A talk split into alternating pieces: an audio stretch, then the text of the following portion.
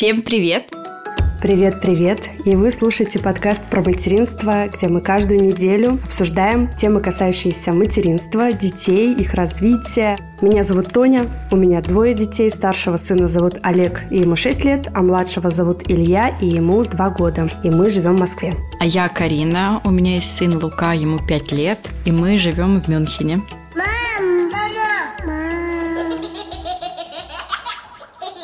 Самом начале эпизода. Мы бы хотели напомнить вам о том, что нам очень приятно получать отзывы от вас, смотреть, как добавляются оценки на разных подкаст-платформах, где есть наш подкаст. Нам всегда очень приятно. Таким образом, вы помогаете нашему подкасту в продвижении, чтобы о нем узнало больше мам. Мне кажется, это прекрасная тема. Так что давайте, те, кто никогда не дослушивал до конца наши эпизоды, знаете, что в конце мы обычно занимаемся попрошайничеством лайков, комментариев и отзывов. А еще мы хотели напомнить, что у нас в Тони есть разные площадки, где вы можете донатить нам какую-то сумму, определенную или неопределенную, за наше творчество. Ваш материальный вклад также помогает нашему подкасту существовать и оставаться вообще тут. Нам продолжать. Да, я как раз сегодня читала новый комментарий. Девочки радуются, что мы наконец-то вернулись после нашего такого затяжного отпуска. Поэтому очень, конечно, приятно читать и видеть обратную связь на всех подкаст-платформах. Я сегодня их проверяла. Так что да, если вы слушаете нас, пожалуйста, поставьте нам оценку. Это очень поможет, как Карина сказала, нам в продвижении. А рейтинги — это очень важно. Так нас больше услышат мамы из разных концов нашей планеты. Пусть мама услышит, пусть мама придет. А ты читала вчера, кажется, впервые в истории нашего подкаста у нас а, появился человек из нового вида аудитории. Дело в том, что ну, мы знаем, что нас слушает много мам, нас слушает много будущих мам, то есть беременных девушек. Есть у нас слушательницы, которые вообще, у них пока нет детей, они их даже не планируют, но просто благодаря нам что-то подслушивают о материнстве, ну, может быть, даже для того, чтобы взвесить, вывезут или не вывезут. Также у нас есть несколько пап за историю нашего подкаста, которые слушали очень активно наши эпизоды. И вчера нам написал человек, и такого у нас еще не было. В общем, его зовут Сергей. Он не папа, он не будущий папа. Он встречается с девушкой, у которой есть дочка, которой три года. И он прослушал все эпизоды нашего подкаста, а за какой-то короткий период, потому что он хочет найти подход к дочке своей девушки, к девушке, чтобы понимать, чем она живет, что ее заботит. И мне это так понравилось. Мне показалось, что это настолько осознанный подход, когда ты влюблен, когда тебе нравится человек, и у этого человека есть ребенок. И понятное дело, что это часть жизни этой девушки. И я прям, знаешь, когда прочитала этот отзыв, я подумала, какой ты крутой мужик. Ну правда, вот все бы такие были. Да, да. То есть он еще даже пока не отчим, но, вероятно, может им стать, знаешь, знаешь, таким подходом. вот. Но мне было очень приятно, поэтому, если вы все еще нас слушаете, Сергей, я желаю вам удачи с этой девушкой, чтобы у вас все получилось. Какая у вас прекрасная мама, наверное, была, такого мужчину воспитала. Это любовь, Карина, это любовь. Да, да, да. И всегда, когда я чувствую вот какие-то такие проявления любви, ну, в поступках, да, я прям люблю эти темы. Так, но сегодня мы говорим не про любовь, у нас же теперь будут эпизоды не про детей, вот сегодня говорим про детей, да, поэтому эпизод не прям про любовь-любовь, у нас всегда про любовь к детям, но вот сегодня мы говорим про... Про что мы говорим, Тоня? А сегодня мы будем говорить а, про болезни детей, как мы в этот период себя ведем, кого слушаем, на что ориентируемся и вообще, что нам помогает. Да, мы будем говорить про то, как мы их лечим, как мы их не лечим, а, когда мы идем к врачу, когда мы не идем к врачу. И самое главное, что мы хотели сказать в самом начале этого эпизода, что мы просто делимся своим опытом. Ни у одной из нас нет медицинского образования. Мы не даем никакие рекомендации. Наш опыт тоже не нужно воспринимать как рекомендацию, как руководство к действию. Мы просто делимся своим опытом. И я думаю, что этот опыт будет полезен нашим слушательницам, потому что мне, например, было бы интересно послушать то, как лечат другие мамы. Мне кажется, об этом вообще мало кто говорит, мало кто пишет, у всех как-то дети сами заболевают, выздоравливают. Ну, в общем, просто будем делиться своим опытом. Тема этого эпизода пришла мне в голову, когда я переслушивала наш прошлый эпизод, и там а, как раз я рассказывала вот эту историю с Лукой, который кричал, э, значит, что нельзя ему закапывать в нос капли, да, потому что это его тело, его дело. И как раз интересно было, спустя неделю я делаю апдейт, а, у Луки, конечно же, прошел насморк, то есть мы не в итоге ничего не делали, мы доверились ему, мы послушали его, и у Луки все в порядке на данном этапе. А то, знаешь, просто в эпизоде какая-то недосказанность была. Хочется продолжения этой истории. Я подумала о том, что мы никогда с тобой не говорили, даже друг с другом, мне кажется, мы никогда не делились опытом, как мы лечим детей, как не, мы не лечим. В общем, будет интересно поговорить.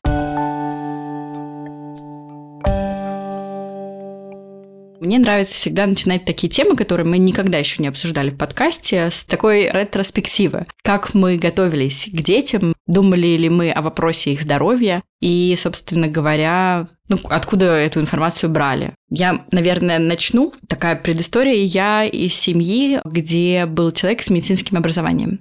Но это медицинское образование было у человека получено в 90-е годы. И меня родители лечили. Прям хорошенько так лечили. И лекарства были вообще все, которые только можно. И таблетки, и микстуры, и все эти сыпучки, шипучки. И народная медицина активно также использовалась в моем детстве. Это живой огурец. Вот он. Его нужно очистить и вставить Поэтому у меня вот был такой мой свой бэкграунд, да, и когда я была беременна, я решила разобраться с этим, а что я буду делать, если мой ребенок заболеет. И я начала читать и смотреть в тот момент современных экспертов. Я хочу напомнить, да, что я была беременна 7 лет назад. Как быстро пролетело время. Так, ладно, не уходим от темы. Я была беременна 7 лет назад, и я э, на 100% уверена, что у современных мам совершенно другие эксперты, которым они доверяют. А в мое время, когда я была беременна, я читала доктора Комаровского, его книгу «Здоровье ребенка и здравый смысл его родственников». Честно говоря, мне эта книга очень помогла на начальном этапе. Ну, то есть прям он для меня новый мир тогда открыл. потому что мои родственники не так лечили детей. И я тогда смотрела его же передачу. Помню, я гладила вот эту одежду для своего будущего еще тогда ребенка, и у меня везде где-то на фоне был ютубчик с доктором Комаровским. И я постоянно вот эту информацию слушала. Чуть позже я для себя открыла уже других экспертов. А потом родился Лука, и у меня появилось две книги. Первая – это Федор Катасонов «Федиатрия. Что делать, если у вас ребенок?» И вторая книга – это Сергей Бутри «Здоровье ребенка. Как научиться справляться с болезнями и собственной паникой». В общем, эти две книги, а Комаровский у меня тогда был в электронном формате, да, поэтому я его с собой не возила. А двух а, авторов выше я везла с собой из России в Нидерланды, оттуда уже сюда, в Германию. И у меня это до сих пор настольные книги. Правда, сейчас я их дала почитать своей подружке в Германии, которая недавно родила малыша. А, то есть эти книги со мной на протяжении всего моего материнства, и для меня это, ну, такая энциклопедия по здоровью ребенка, в которую я всегда могу подглядывать, да, и которая для меня является основой. Вот когда есть, знаешь, в чем-то какая-то опора, люди, которым я доверяю, специалисты, мнению которых я доверяю, вот в этом плане они у меня как были втроем с самого начала, так и до сих пор. Конечно, я подписана уже на их соцсети, да, это я говорю про Федора и Сергея, активно читаю то, что они пишут, смотрю все какие-то интервью с ними, слушаю подкасты их. То есть для меня эти люди, благодаря которым я выбрала для себя направление, как я буду лечить э, своего ребенка и как ну, я буду заниматься здоровьем своего ребенка. Слушай, у меня немножко другая история. Я на самом деле доктора Комаровского до рождения первого ребенка никогда не читала, но я смотрела по выходным его программы. Мне очень нравилось а, то, как он вообще вел повествование в них, да, как он общался, как он доходчиво объяснял достаточно серьезные вещи. И я просто вот э, была зрителем его программы, хотя не относилась к его целевой аудитории. Потом, когда я забеременела, я сразу решила, что буду заключать контракт на первый год жизни ребенка с доктором, на все плановые осмотры и вообще на все визиты. Мы тогда жили в Вене, и э, такая услуга там была. Я думаю, она сейчас и здесь есть везде. На годовое обслуживание медицинское ребенка. Но 8 месяцев Олега я столкнулась с такой ситуацией. У меня ребенок первый раз в жизни заболел. Еще раз повторюсь, 8 месяцев. И сделано это в воскресенье. Чтобы вы понимали, в воскресенье в Вене не работал, наверное, ни один магазин. Нет, один работал. Но, в общем, все было закрыто, в том числе и больницы, и э, даже частные больницы в этот день не принимали. Позвонив в скорую, мы услышали, что скорая до года к детям не приезжает, и тут я как бы села в панике и начала изучать всевозможные источники информации. Уже появились какие-то эксперты в социальных сетях. Естественно, я начала их перечитывать, что это может быть. Но так как я была еще достаточно молодая мама, мне было страшно брать на себя ответственность. Как-то так получилось, что мы смогли дозвониться до педиатра в частной клинике, и он нас принял, успокоил, объяснил, что на фоне прорезывания зубов у ребенка может упасть иммунитет, и на ослабленный иммунитет он хватает вируса. И вот тогда у нас Олег подхватил вирус, у него было красное горло, и нам назначили нурофен.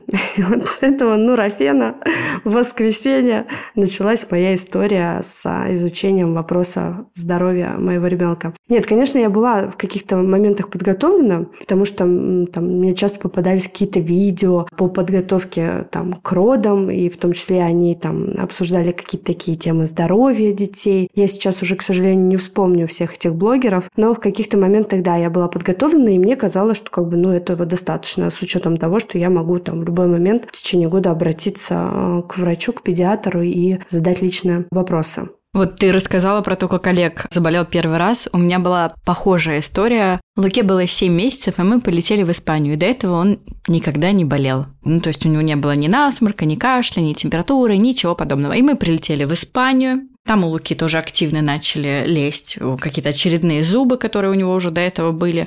И у него появился насморк. Не температура, насморк. Мы с Максом такие в Испании, мы еще тогда жили в России, и знаешь, по крайней мере, когда я жила в России, ты едешь в другую страну. Во-первых, у меня с собой была огромная просто аптечка, которую я тогда составляла со своим доктором вместе, то есть мне она рекомендовала, что с собой вести. У меня это аптечка, я не понимаю, что вообще делать с этим насморком. И мы, как молодые родители, вот прям совсем молодые родители, сразу поехали в Испании в клинику. Поэтому я всем всегда рекомендую обязательно делать страховки да, на здоровье ребенка и всех членов семьи, когда вы едете за границу. У нас была страховка, мы позвонили в свою страховку, они нас записали в госпиталь, ну, и тогда врач, такой мой первый европейский врач, с которым я встретилась, она говорит, только насморк? Я говорю, да. Она такая, и все? Я говорю, и все. Она такая, а что вы тут делаете?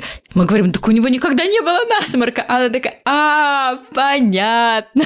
Ну да, она говорит, ну пойдемте, я посмотрю вашего малыша. Она, конечно, его всего посмотрела и, естественно же, ничего ему не прописала, вообще ничего. А в тот момент бабушки, а, мои знакомые из России, мне уже писали вот эти самые а, обязательные пункты, которые необходимо выполнить, чтобы у моего ребенка прошел этот насморк. И я тогда впервые оказалась напряжена. Ну, то есть вот мне а, бабушки пишут, вот так лечи, лечи, лечи, иди в эту аптеку. И при этом у меня был вот этот опыт моей начитанности, да, этих прекрасных врачей, которые также говорили, что ну, ничего такого, это насморк. И еще испанский врач, который посмотрел.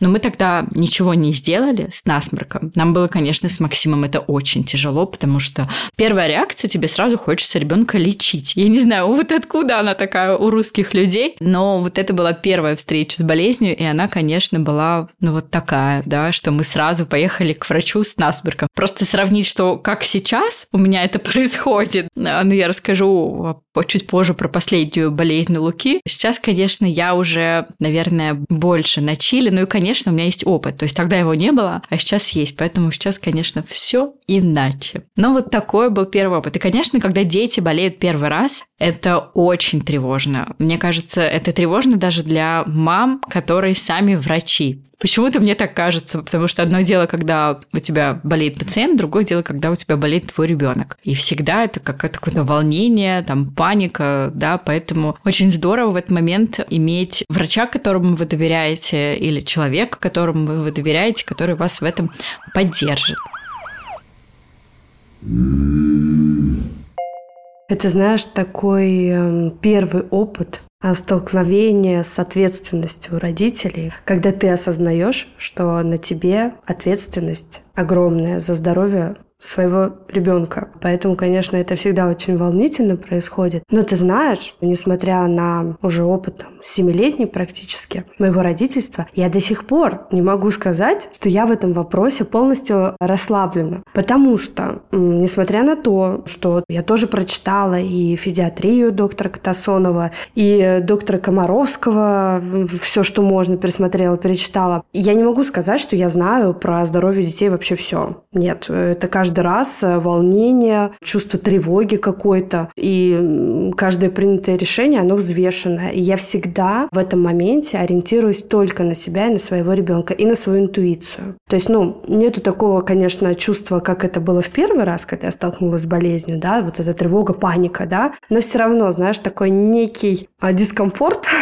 То есть я не полностью на чили в этот период, нет. Я всегда прислушиваюсь, я всегда более внимательно наблюдаю, я всегда вот думаю, а сейчас что, а как лучше. Ну, в общем, ну, до сих пор это, знаешь, как во всем родительстве, наверное. Каждый день это новый опыт, поэтому ошибки, рост, каждый день это аттракцион для любого родителя, поэтому живем дальше во всем этом. Я хотела сделать еще один раз дисклеймер, да, про то, что, ну, мы говорим про наш опыт, мы не врачи. И еще, что нужно добавить, что у нас здоровые нормотипичные дети. Поэтому мы говорим вот про ситуацию с нашей стороны, потому что если, конечно, у детей есть, ну, какие-то истории, например, у моей тети, у сына, у него астма бронхиальная, да, и, конечно, там мама знает своего ребенка, она в любом случае, конечно, совсем по-другому к этому относится. Поэтому мы говорим про своих детей детей, у которых вот все очень стандартно. И я думаю, что большей части мы сегодня будем говорить про все же ОРВИ. Это, во-первых, самая частая история у детей, которая объединяет всех детей на планете. Ну и это все же что-то такое общее, да, то, с чем мамы часто встречаются, и мы тоже.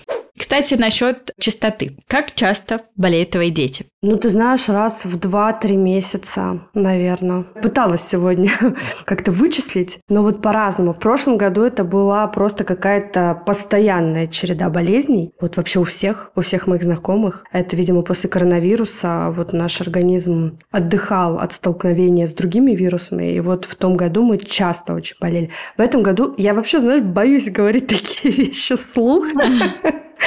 Но что не сделаешь для своих любимых слушательниц. В общем, в этом году они болеют э, немножко реже. Этот год только начался. А, ну, как бы учебный год, скажем вот так. У меня есть статистика.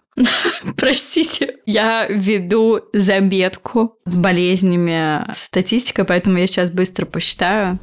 Ой, слушай, оказывается, 23-й год у нас такой удачный для Луки был. Фу-фу-фу. Получается, в 22 году он болел простудой, вот этой острой респираторной э, вирусной инфекцией, он болел ей 8 раз за год. У него абсолютная сезонность, очень такая. Он болеет вот весной, в начале года, да, это февраль-март у нас пиковый вообще, просто пик у всей семьи февраль-март. Потом э, с апреля до октября ничего вообще не происходит вообще. И потом начинается, как я это называю, жопный ноябрь. Вот жопный ноябрь это прям, я по-другому этот месяц еще ни разу, вот, наверное, вот с тех пор, как Лука пошел в сад, у меня не было ни жопного ноября. Ну вот слушай, вот примерно то же самое. Летом вообще дети, мне кажется, не болеют ОРВИ. Вот в период учебы там начинается, как ты сказала, жопный ноябрь.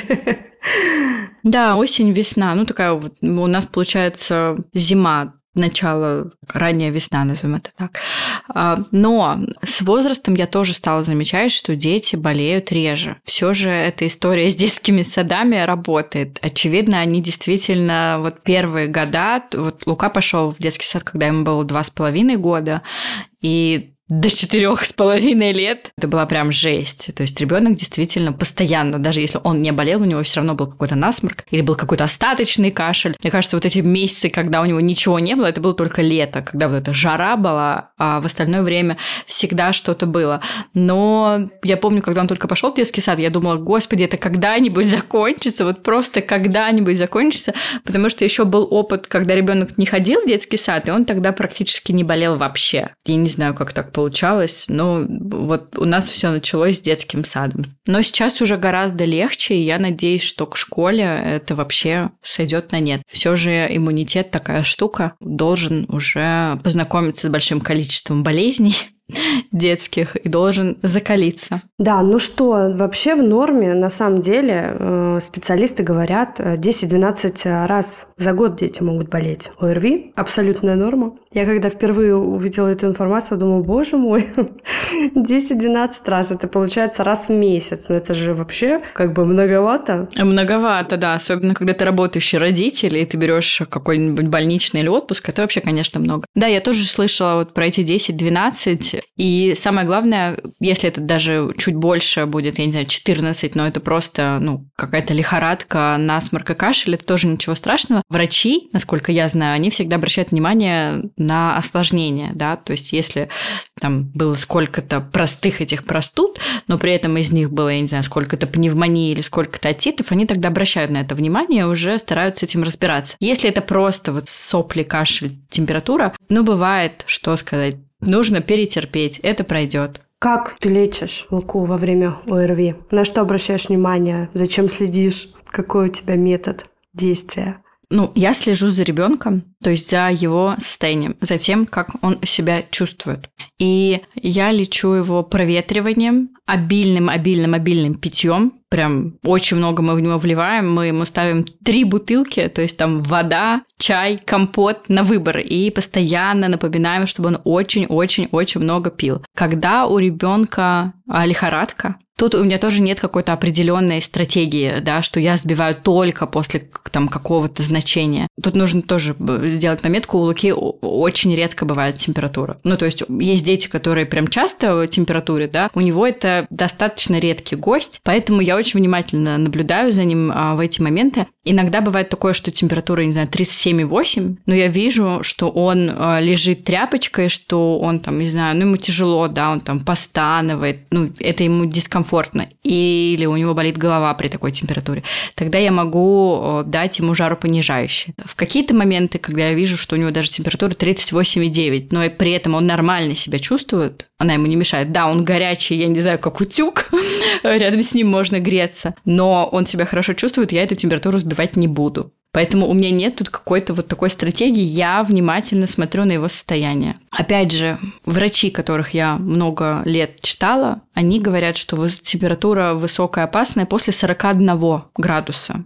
Такого я, слава богу, не видела на градуснике. Максимум, который у нас был, это был 39,7. И тогда я ее сбивала. Но, например, был также опыт, когда было 39,4, я ее не сбивала, потому что он спал, у него было ровное дыхание, все было в порядке. Видишь, опять же, ты всегда должна ориентироваться на своего ребенка. У нас температура это вообще самое частое явление. Я с ней сталкиваюсь вот каждый раз. Тут я тоже смотрю на состояние. Обычно перед тем, как дать э, жаропонижающее, я сначала там раздеваю детей. Я могу их протереть влажным полотенцем. И это в 90% случаев понижает температуру, им становится намного комфортнее. И вот такой метод я тоже использую. Кстати, по поводу питья. Тут тоже интересный момент, а, потому что я вот, по крайней мере, со своим старшим ребенком никогда не могла добиться того, чтобы я там, знаешь, поставила бутылку, сказала, пей, он пил.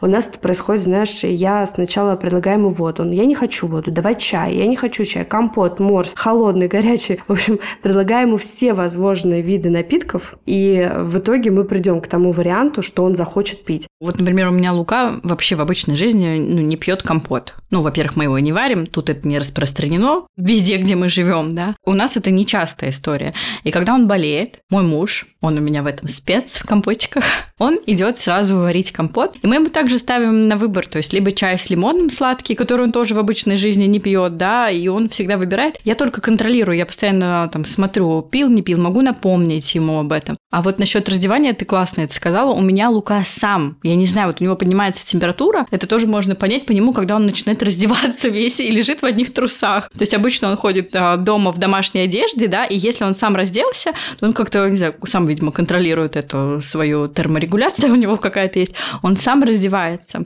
У меня не было такого, чтобы ребенок не пил, но, наверное, я бы тогда бы выпаивала бы ложкой его. То есть я бы прям ложкой бы заставляла бы пить ребенка. Мне кажется, что я бы так сделала. Да, да, это самое важное выпаивать, потому что при температуре ребенок теряет много жидкости, и очень важно следить за этим. Плюс еще проветривать. Вот я каждый час э, проветриваю помещение. Слежу за увлажнением, но не всегда, потому что у нас а, в одной комнате только стоит датчик, а ходить по всем комнатам нет возможности.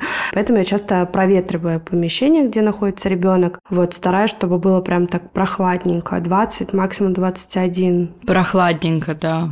Я тоже всегда сразу открываю все окна. А лечу, да, это вот как раз жаропонижающее я даю либо парацетамол, либо ибупрофен. Ибупрофен – это действующее вещество, оно в разных есть э, препаратах, да. Оно мне стало нравиться больше, потому что у него срок действия как будто бы дольше, чем у парацетамола, по ощущениям.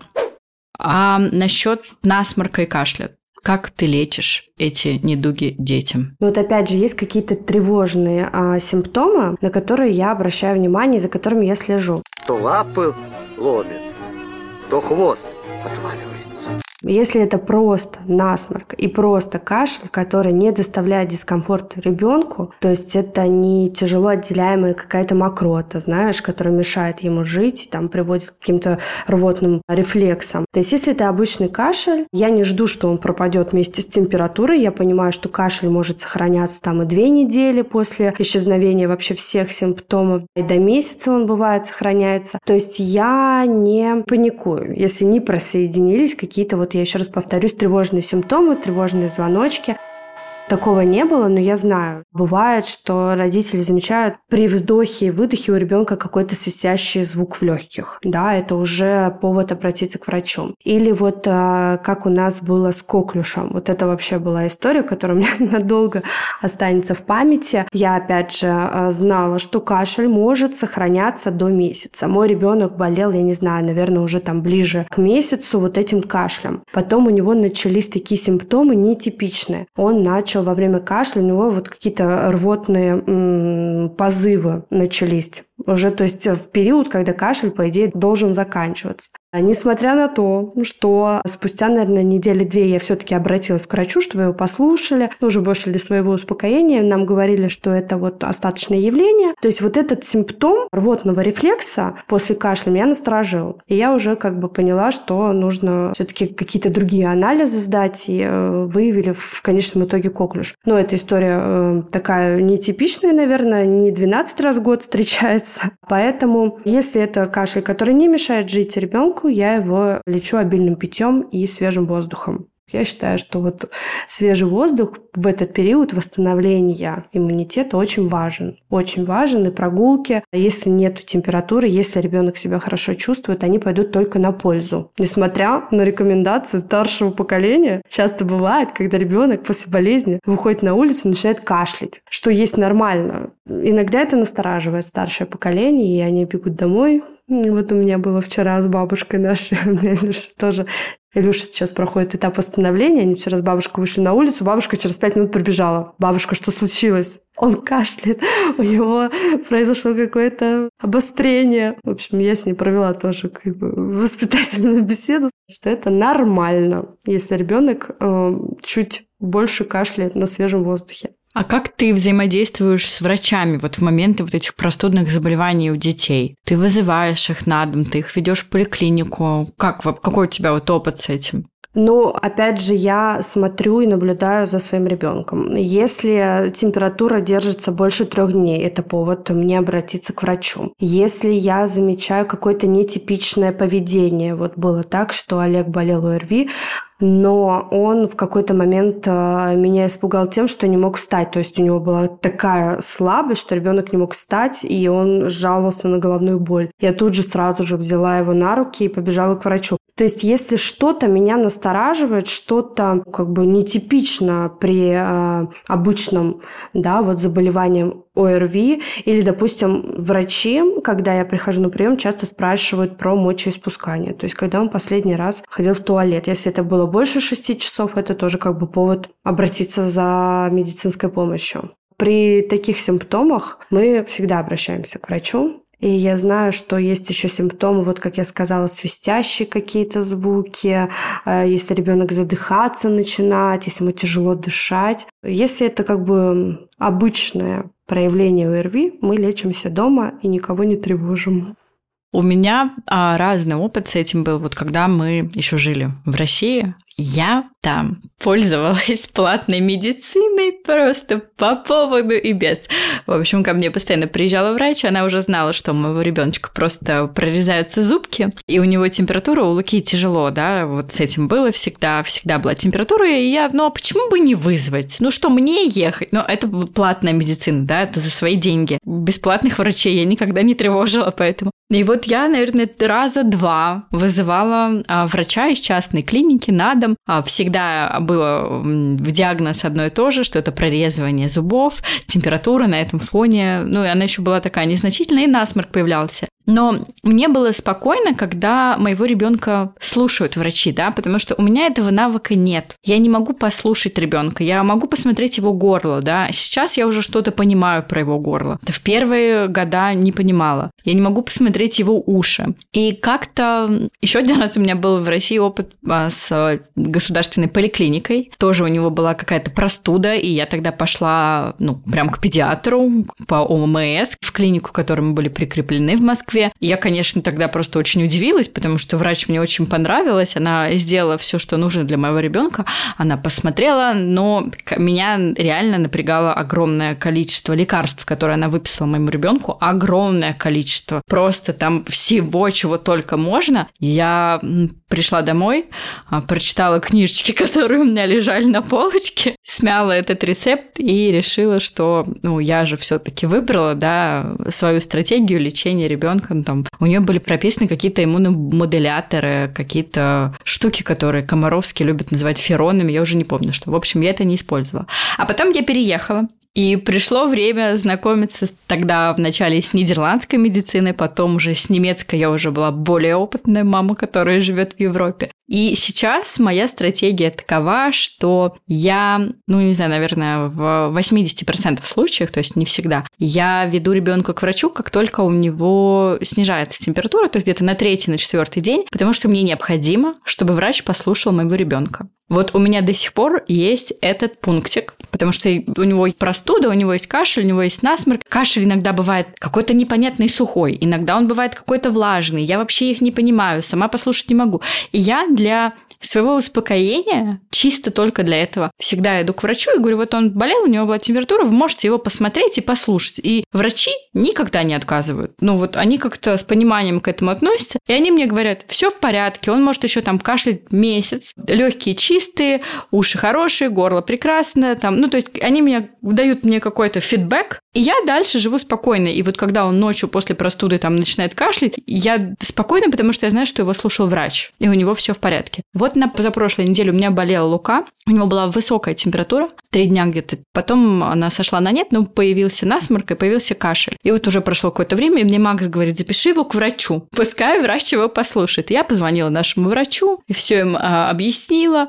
Она у меня по телефону спросила, как он кашляет. Я говорю, да вроде обычно кашляет, я просто хочу перестраховаться. Мне моя врач говорит, вы знаете, у меня сейчас приемные, там сидят дети, грипп, пневмония, корона. Я думаю, что ваш кашель после вот этих симптомов – это норма. Если вам будет завтра и послезавтра казаться, что он ухудшается или там состояние, тогда приходите. Сейчас я бы вам не рекомендовала. Я такая, ну хорошо, ладно, спасибо. И я не пошла. Ну, надо сказать, что и кашель, и насморк у Луки прошел. Но в обычной жизни чаще всего, да, я все же перестраховываюсь и отвожу ребенка к врачу, чтобы ребенка слушали. А ты вообще сталкивалась когда-нибудь с сложным крупом? Нет. Это жесть. Вот тогда точно надо идти к врачу. Вообще, до первого проявления вот этого ложного крупа у Олега, я часто слышала историю, что мама вот во дворе там из нашего садика часто держит у себя в домашней аптечке пульмикорд, э, бирдуал и ингалятор. Потому что бывает так, что у детей ночью случается на фоне ОРВИ вот этот ложный круп. И для меня этот ложный круп реально был чем-то таким, блин, супер страшным, потому что люди даже в отпуск ездят, понимаешь, с пульмикордом кортом и ингалятором. И когда э, действительно у Олега случился вот этот ложный круп, это такое страшное зрелище. Естественно, у меня ничего не было, потому что я даже не знала, как пользоваться ингалятором, честно говоря, на тот момент. Когда у него это случилось, я срочно вызвала врача на дом, скорую помощь сразу же, кто быстрее приедет. И вот э, мне тогда уже объяснили, что, естественно, вот этот симптом требует срочного обращения к врачу. А все остальное вот бегает, прыгает, кашляет на улице, кашляет для меня уже вообще не страшно. Да, да, понятно, что дети разные, мамы встречаются с разным бэкграундом. Да, ты знаешь, у меня это постоянная история. Вот я когда разговариваю с родственниками, во-первых, я сейчас уже не рассказываю, что Лука болеет. Вообще ни бабушки, ни свекрови. Меня слушает свекровь. Просто пускай она знает, что я ей уже это не рассказываю. Со свекровью мы этот вопрос порешали, на самом деле. А, но у меня есть причина, потому что всегда, когда у меня бабушка спрашивает, как Лука? Моя бабушка, да? То есть прабабушка Луки. Я говорю, Лука заболел. И моя бабушка говорит, давай лечи его скорее. И дело в том, что то, что делаю я со своим ребенком, для них не лечение вообще, от слова совсем, потому что с той стороны моей семьи, да, вот бабушка, тетя, там другие стратегии лечения. Я никак не могу на это повлиять, да, это не мои дети, просто вот у них так. Они сразу огромный список лекарств, иммуномодуляторы, противовирусные. Мне бабушка сразу говорит, давай ему противовирусные. Я говорю, бабушка, нет здесь противовирусных. Я и в России не давала, когда жила, да, а тут тем более, да, потому что ты это и не купишь просто, потому что этого не существует в принципе. И вот у меня это постоянная история, да, что меня ругает моя бабушка за то, что я не лечу ребенка. Или она слышит, что он кашляет, а мы разговариваем с ней, она дай ему какую-нибудь микстуру, дай ему сироп. Я говорю, бабушка, ну ты же знаешь, я живу в другой стране, у нас другие методы лечения. С свекровью мне как-то пришлось один раз очень серьезно поговорить даже, что как бы, я очень ценю и люблю ваш опыт, но у меня он другой, у меня он свой, свой, и вообще я живу в другой стране. Препараты, которые вы пишете, тут просто не продаются, в принципе, да, их тут нет. Что я должна сейчас, лететь в Россию, чтобы что-то из этого покупать? Конечно, нет. И вот у меня это какая-то вечная история, но сейчас, так как я говорю, я перестала рассказывать, и всем своим подругам, молодым мамам, ну, особенно когда они живут на расстоянии, да, я говорю, не рассказывай. Вот выздоровеет, тогда расскажешь. А сейчас они будут паниковать, и твою тревожность, так как ты молодая мама, да, она будет расти, потому что ты будешь думать, что ты делаешь что-то не так. Но опять же, да, это, это должен быть вот опыт какой-то. С насморком тоже интересная история. Я его в 99% не лечу и не лечила, но иногда перед сном я закапывала ему сосудосуживающие капли, чтобы этот отек, да, спал, и чтобы ребенок мог заснуть. Но я это делала, наверное, раза три за всю жизнь. Я не знаю даже, почему так я делала. Я уверена, что врачи, которых я читаю, которым я доверяю, они не рекомендуют, наверное, так делать сто процентов. Но вот я так делала, потому что мне нужно было, чтобы ребенок мог спокойно заснуть. Э, а во сне, я считаю, ребенок нуждается очень сильно в моменты болезни. А у тебя нет никогда никаких разногласий по поводу лечения твоих детей с твоими родственниками? А, ну, разногласий нет, а, но, конечно, я замечаю повышенную тревожность в вопросах здоровья моих детей. Иногда я даже градус а, тревожности сама снижаю. Иногда он просто там покашливает, ничего страшного.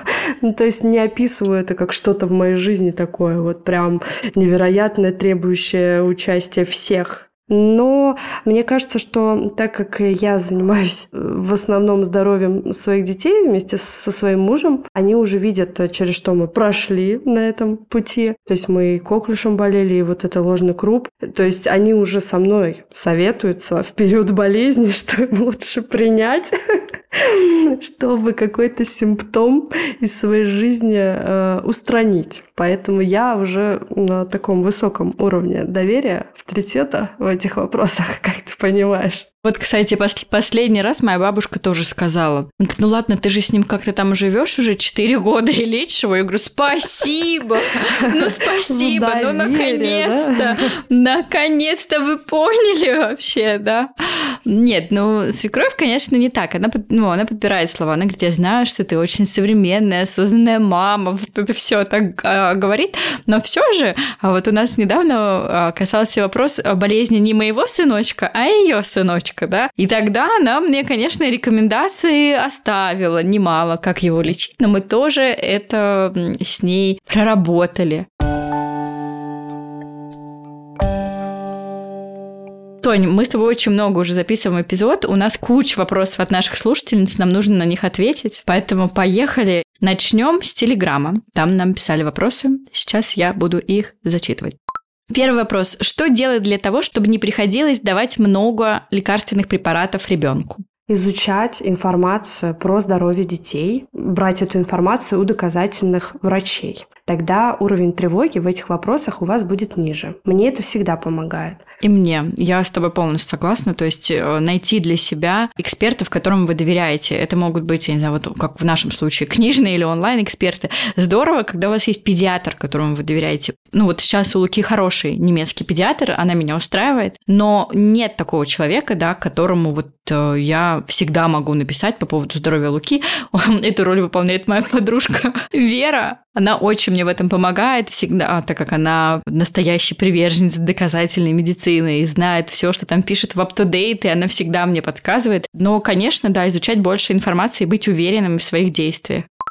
Так, следующий вопрос. Какими градусниками вы измеряете температуру детишкам? Если измеряете инфракрасным, то бывали ли у вас расхождения при измерении на лбу или на висках, например? Тонь, какие у тебя градусники?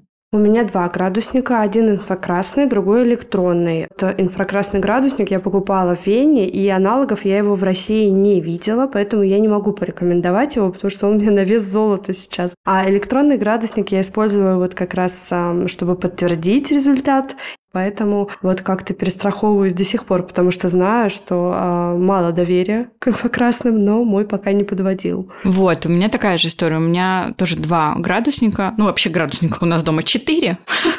В каждой комнате по градуснику, но электронный градусник мы используем и инфракрасный ушной. А дело в том, что когда я жила в России, э, в коробке Собянина мне подарили инфракрасный градусник, но который нужно было измерять лоб или виски. И вот он тогда очень сильно завышал, и нас с это очень напрягало и раздражало. И мы тогда купили электронный градусник. Электронным мы пользовались очень долго, но тут в Германии мы купили инфракрасный ушной, то есть где замеряют температуру в ухе, потому что все врачи пользуются только им. Мы купили такой же фирмы, что и у врачей. И нам сейчас это удобнее. Вот, например, когда две недели назад у Луки была высокая температура, это, конечно, гораздо удобнее ночью измерить температуру ребенка и не будить его, да, инфракрасным градусником, просто посмотреть. А потому что электронным градусником мне нужно было его будить, засунуть ему подмышку, в подмышке у него вечно какие-то проблемы, знаешь, он там то роняет, то теряет, то еще что-то. И вот нам прям зашло. Да, температуру показывают разную иногда. Пример, у нас было в одном ухе 39,4, а в другом 38,7. Но мы в делали общую температуру по больнице, да, ну, то есть понятное дело, что вот как бы она где-то между но не выше. Поэтому мы делаем два измерения, да, и решаем, что температура где-то посередине. Конечно же, мы еще сразу же себе измеряем, чтобы понять там, да, все ли ок с этим градусником в данный момент. Но нам, конечно, он гораздо удобнее, потому что это, правда, две секунды, ребенок спит не просыпаясь, и ты можешь дальше пойти спать или принимать решение, что нужно его будить и давать жаропонижающее. Какие меры для профилактики вы предпринимаете? А, например, были в гостях, оказалось, что есть вероятность заболеть. Слушай, но кроме частого мытья рук, проветривания, и э, если в садике, допустим, многие дети заболели, в тот день, когда Олег был в саду, я вечером а, могу промыть нос солевым раствором. Это максимум, что я делаю. Такой интересный вопрос. Я не помню пока таких случаев, но в целом моя профилактика такая, что если, например, много детей в саду болеют, я не веду ребенка в детский сад. Если какое-то критическое количество детей, меня это уже напрягает, и я могу не отвести его на пару дней, переждать этот пик болезни. Плюс я не вожу его в моменты эпидемии в общественные места, то есть где много людей, в какие-то там театры или цирки. Тут видишь вопрос-то, если уже ты знаешь, что ребенок контактировал. Э, ну, если знаю, то, ну что, я могу ему максимум э, давать больше витамина С, то есть фруктов, да, и проветривать, и все. Витамины какие-то могу подавать. Добрый день. Как укрепляете детям иммунитет? Частые прогулки. Минимум два часа в день мы гуляем на свежем воздухе. Опять же, проветривание помещения частое. Мытье рук обязательно в общественных местах перед едой, после прогулки. Закаливающие процедуры. Вот сейчас э, дети ходят в бассейн, плюс Олег э, тренируется на льду. Так, я тоже прогулки, проветривание, много эм, фруктов и овощей в его питании всегда. Периодически я даю ему вот в эти сезоны немецкие витаминки, на которых выросло не одно поколение немецких детей. Прям курсом даю и вакцинирую своего ребенка. Так, скоро сад. Считаю, что сопли не показатель оставлять ребенка дома. Какая в этом практика на Западе Практика такая, что сопли вообще не являются как вообще болезнью. В принципе, они не считают сопли болезнью. Они считают, что сопли – это показатель того, что иммунитет э, встретился и борется с каким-то вирусом. Поэтому вот такая практика на Западе. На самом деле, не знаю, как где, скажу за себя. А если у ребенка появились соп, значит его иммунитет сейчас ослаблен или борется с инфекцией. И ему лишний раз лучше бы не сталкиваться с внешним воздействием, переждать этот период э, дома. ну, вот, по крайней мере, я для себя вот такой план действия а наметила, что если э, у ребенка появились сопли, я пару дней оставляю его дома, чтобы как бы на ослабленный иммунитет еще чего не прилетело. У меня история такая, что если это просто сопли-сопли, которые вообще никак не мешают жить моему ребенку. Ну, то есть, если у него нет какой-то заложенности, если он не чихает каждые пять минут, то он идет в детский сад. Ну да, сопли тоже бывают разные, согласна. Если это просто какие-то пошмыгивания, потирание носа, то, конечно, ну, в моем случае он идет. Но тут, правда, я не водила ребенка в русские детские сады в России, но я наслышана и читала, как мамочки могут там ругаться из-за соплей и так далее. Конечно, я с этим ну, не встречалась, тут такого нет. Какую температуру сбиваете, какую просто наблюдаете? Сколько градусов граница для вмешательства? Мне кажется, мы ответили на этот вопрос в самом начале, что мы смотрим обе на состояние своих детей в первую очередь. И мы можем сбивать как и низкие температуры, ну как, относительно низкие, да, если ребенок себя плохо чувствует, и можем не сбивать относительно высокие температуры. Вопрос Тони. Изолируете ли вы детей друг от друга, если один заболел? Или даете обменяться болячками? Вот, к сожалению, вопрос изоляции у нас даже не стоит, потому что это сделать невозможно. Невозможно изолировать одного ребенка от второго в наших условиях. Поэтому, к сожалению, к счастью, потому что говорят, что полезно детям сталкиваться с вирусами, но а, Илюша всегда болеет, когда болеет Олег. Еще один вопрос. Есть ли действенные народные методы лечения у нас? У тебя есть какие-нибудь действенные? Нет, если это не э, травяные сборы грудные при тяжело отходящем окроте. А у меня, я не уверена, что это действующее народная медицина. Я бы сказала, что это просто облегчающее. А, это теплый чай с медом. Это же тоже народная медицина. Ну да. Плюс а, Лука очень любит, вот если у него какой-то кашель, он знает, что в этот день ему можно молоко со сливочным маслом и медом. Он обожает этот напиток. Я не уверена, что это действует. Это точно, конечно же, успокаивает, как-то обволакивает его горлышко, ему легче заснуть. Не уверена, что это работает как лечение, да, но вот это используем и с самого детства, вот с этой первой поездки в Испанию, когда Лука приболел, у меня всегда дома есть, э, я не знаю, сейчас продаются такие в России или нет, в Европе сама знаешь, что все дети этим пользуются. Это такой бальзам для детей с эфирными маслами, которые нужно мазать на грудь и на пяточки. Вот, для того, чтобы ребенок лучше дышал, как раз когда у него насморк. Я это использую все года. Я не знаю, народная это медицина, не народная, есть ли какая-то доказательная эффективность, скорее всего, нет. Но вот это я тоже использую. И последний вопрос из Телеграма, но не последний вопрос вообще. Тема очень актуальная. Как раз сейчас лежу рядом с болеющим сыном. У меня всегда противоречия в лечении. Стараюсь не давать кучу лекарств на каждый чих, но при этом переживаю, чтобы не было хуже и потом не было осложнений. Врачи всегда назначают очень много лекарств. Я смотрю Комаровского, он говорит обратного. Как вы действуете? Тяжелый вопрос. Нужно же понимать симптомы, видеть ребенка, чтобы принимать какое-то решение. Тяжело так ответить. Но сто процентов сначала я прислушаюсь к своей интуиции, а потом уже принимаю решение по поводу лечения. Ну, ты такая умная, ты свою интуицию слушаешь. Вряд ли твоя интуиция кричит тебе, да, ему, я не знаю, какой-нибудь ферон, ставь ему ферон. Да, твоя интуиция, она же все равно с учетом того, какие знания у тебя на эту тему. Ну вот э, в этом эпизоде я уже говорила, какие для меня тревожные звоночки, на которые я обращаю внимание. Если их нет, я достаточно спокойно себя чувствую. Просто поддерживающий режим для ребенка сохраняю. Проветривание, увлажнение, постельный режим, мобильное питье. Я согласна. У меня тоже были, конечно же, я даже рассказала вот эти сомнения, когда единственный первый последний раз в жизни врач прописала кучу лекарств. Мне тоже было тяжело, но нужно быть уверенной в своих действиях, да, брать на себя ответственность. Это сложно, можно иногда за это получить самой себе по голове, но в целом брать ответственность за свое действие и найти кого-то, кому вы можете доверить здоровье своего ребенка. Например, если вам педиатр прописывает очень много лекарств, тогда я бы нашла бы второе мнение, второго педиатра, да, который не будет прописывать кучу лекарств. Ой, вот ты знаешь, это такая тоже интересная история. Вот когда прописывают вам много лекарств,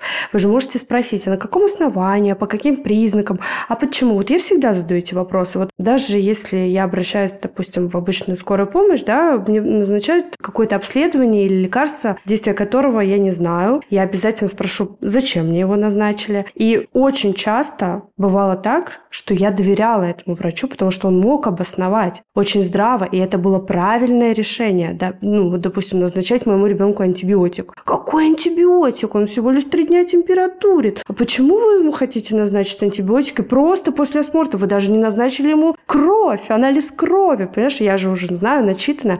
А мне врач из обычной государственной поликлиники объясняет, что я увидела на его небе нехарактерные для такой-то инфекции высыпания. У них локализация определенная. На этом основании мне не нужно назначать. То есть нужно говорить с врачами, действительно говорить говорить, они могут вам обосновать каждый выписанный препарат. Да, задавайте вопросы. А если не могут, значит, не так надо. Да, значит, за вторым мнением.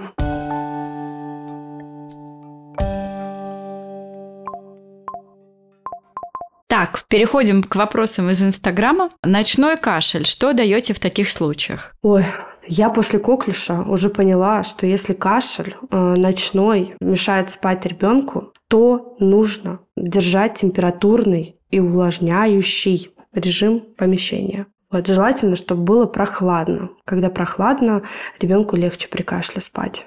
Вот да, у меня то же самое. Если ребенок кашляет, я открываю ему окно. Но у него на самом деле весь год открыто окно практически, кроме уж совсем минусовых температур. В спальне э, с влажностью в Германии проблем нет. В квартирах у нас всегда немножко влажно. Вот, но я сказала, я могу перед сном дать ему чай со сливочным маслом и с медом. Не рекомендация. Мой ребенок это любит. Я не знаю, работает это или нет, но я ничего не даю. И пить даю. Вот иногда он ночью закашливается, я прихожу к нему стаканом воды, и тогда сразу кашель проходит на какое-то время. То есть э, отпаивать даже ночью. Делают ли в Германии анализ крови для назначения антибиотика? Хороший вопрос. Рассказываю про мой опыт. Да, я не могу рассказывать про всю Германию. Я живу в одной земле в Германии и хожу с самого начала к одному педиатру.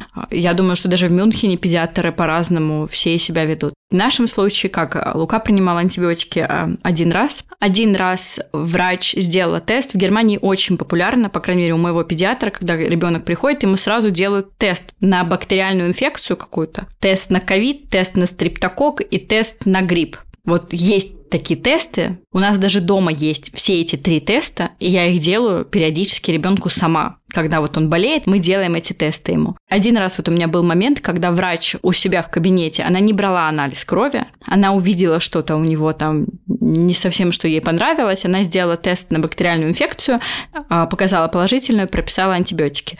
Один раз я к ней пришла и говорю, что-то мне тут не нравится, а давайте делайте тест или берите кровь. Она взяла кровь, кровь ничего не показала, антибиотики мне не выписали. Это мой опыт. Знаю, что в Германии очень много случаев, когда от врача не допросишься ни теста, ни анализов на кровь. Я тоже в такие моменты рекомендую либо искать другого врача, либо находить подход к своему врачу. Почему-то Луке всегда делают эти тесты. Я не знаю почему. И у моей подруги тоже такой опыт, что у ее ребенка брали кровь и прописывали антибиотики по анализу крови. Ну, я думаю, что это не везде, ну вот у меня такой опыт. Кстати, по-моему, Федор Катасонов говорил про то, что на Западе лишний раз не берут кровь, потому что у них это приравнивается к жестокому обращению с детьми. Абсолютно точно, да. Поэтому они лучше назначат какой-то тест, чем возьмут у ребенка кровь. У них очень-очень много разных тестов, и которые тебе делают прямо в праксисе, да, и ты результат получаешь прямо там же, то есть сразу же там через 10 минут тестов.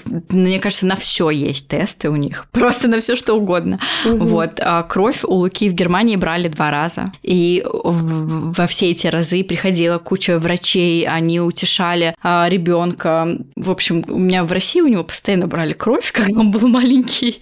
И мы вообще не думали, что в этом что-то такое. Тут действительно к этому относится. И вот у моей, моей подруги как раз у нее у ребенка была температура 40. Она настаивала на анализе, ее врачи отговаривали, говорили, зачем вы будете делать ребенку больно. Но да, тут такое есть, это точно. Что делать маме, которая простыла, но не хочет заразить ребенка? Я хочу посмотреть на ту маму, которая заболевает до того, как заболевает ребенок, потому что мой опыт болезни показывает, что вначале заболевает ребенок, а потом заболевает мама. У тебя бывало такое, что ты заболевала и боялась детей заразить? Я вот тоже не припомню такой ситуации, если честно. Я тоже всегда заражалась от детей. Но еще смотря какой период ребенка, если он на грудном скармливании, говорят, что высока вероятность того, что ребенок не заразится. Я вот помню, болела как раз коронавирусом, когда у меня Илюша был э, еще маленький на грудном скармливании. И, слава богу, все было в порядке. Но я ничего особого не делала в этот период. Мне кажется, на самом деле невозможно тут ребенка отлепить от себя в такие моменты. У меня потому что было такое, что я болела стриптококком, и мой муж болел, а Лука не болел. И моя бабушка говорила, изолируйте Луку. Я говорю, бабушка, ты прикалываешься? Куда мы его изолируем? Просто скажем, сиди в комнате, мы тут болеем. То есть это, конечно, сложно. Ну, не знаю, чаще мыть руки ребенку, может быть, не целоваться с ним там лишний раз, да. Но это сложно. Я не знаю, что бы я делала в таком случае. Ну, мы не можем. Так, тут не вопрос, тут какое-то пожелание.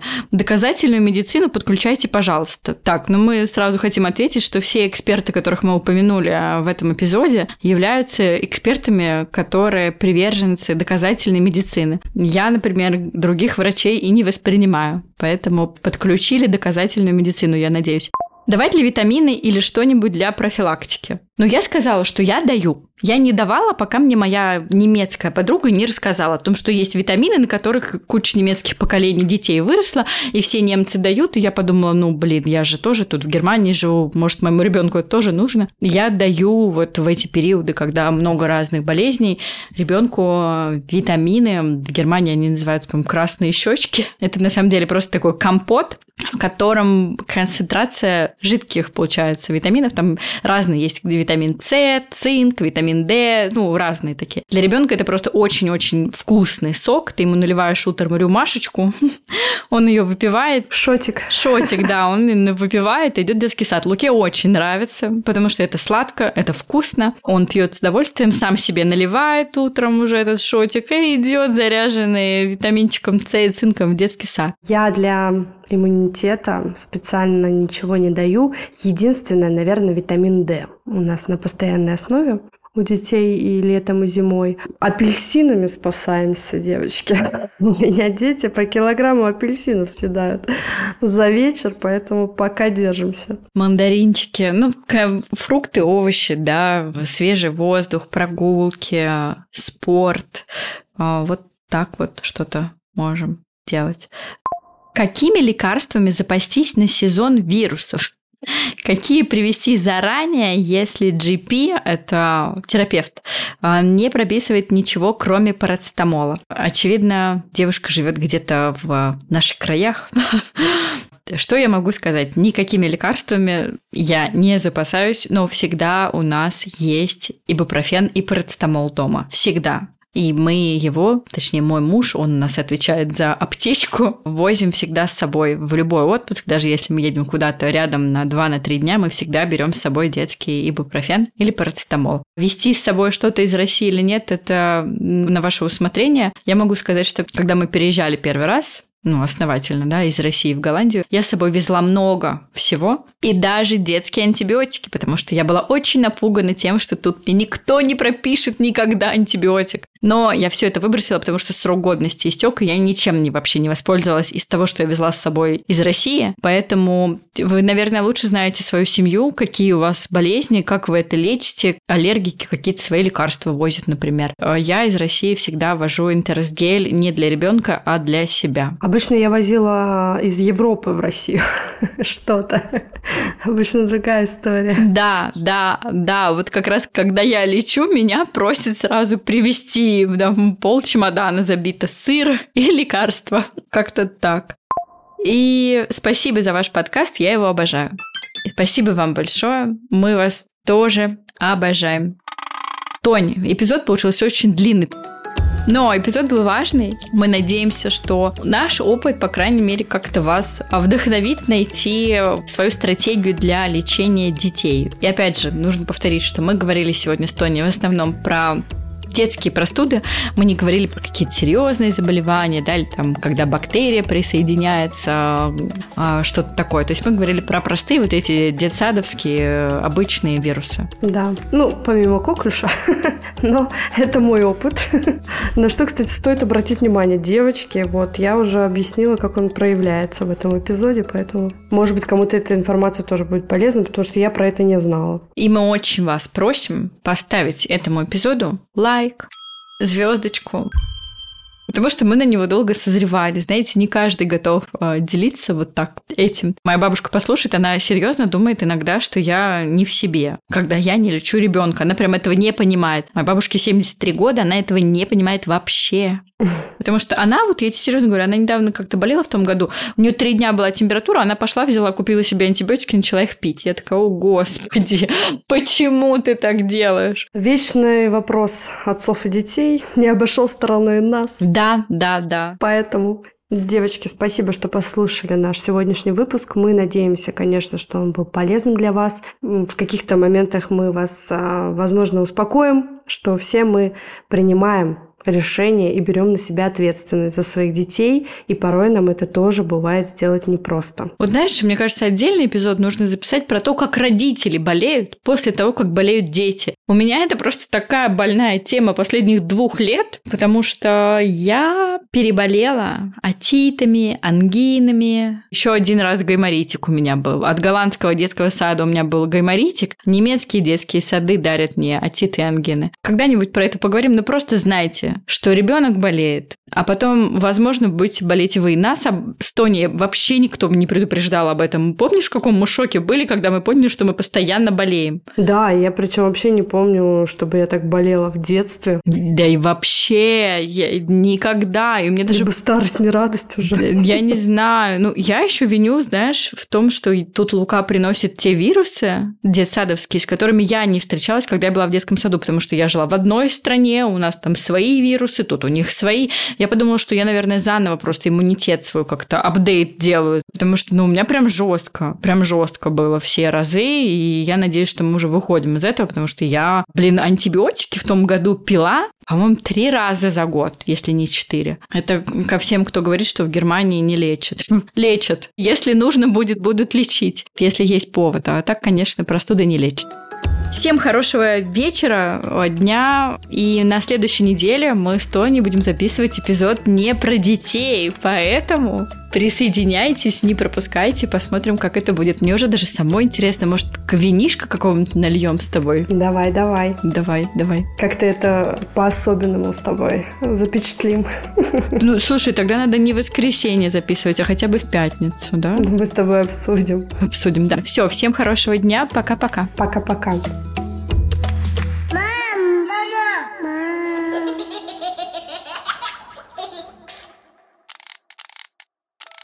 Да, и помимо того, что... А... Нет, сейчас подожди, помимо того, что... Нет. Блин, я не могу, когда ты мне вот говоришь, что мне говорить. Понимаешь, это неестественно. Ну, просто говори тогда, что ты говоришь. Ну, что бы ты хотела сказать? Да все, ладно. Давай, что у нас там? Ну, так, а... Ну, я говорила, что вы, вы... Подожди, я говорила, что вы, значит, можете нам подонатить. А ты можешь начать, что как бы это не просто донаты, у нас там куча полезных материалов. Давай, давай. Блин, сейчас подожди, пожалуйста. Вов, ты тут? Я не знаю, почему у меня кот орет. Столкновение с мужьями. Сейчас, подожди, я Он хочет подкаст записывать.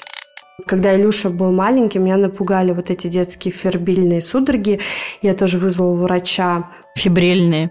Короче, ладно, не буду я эту историю рассказывать, забей.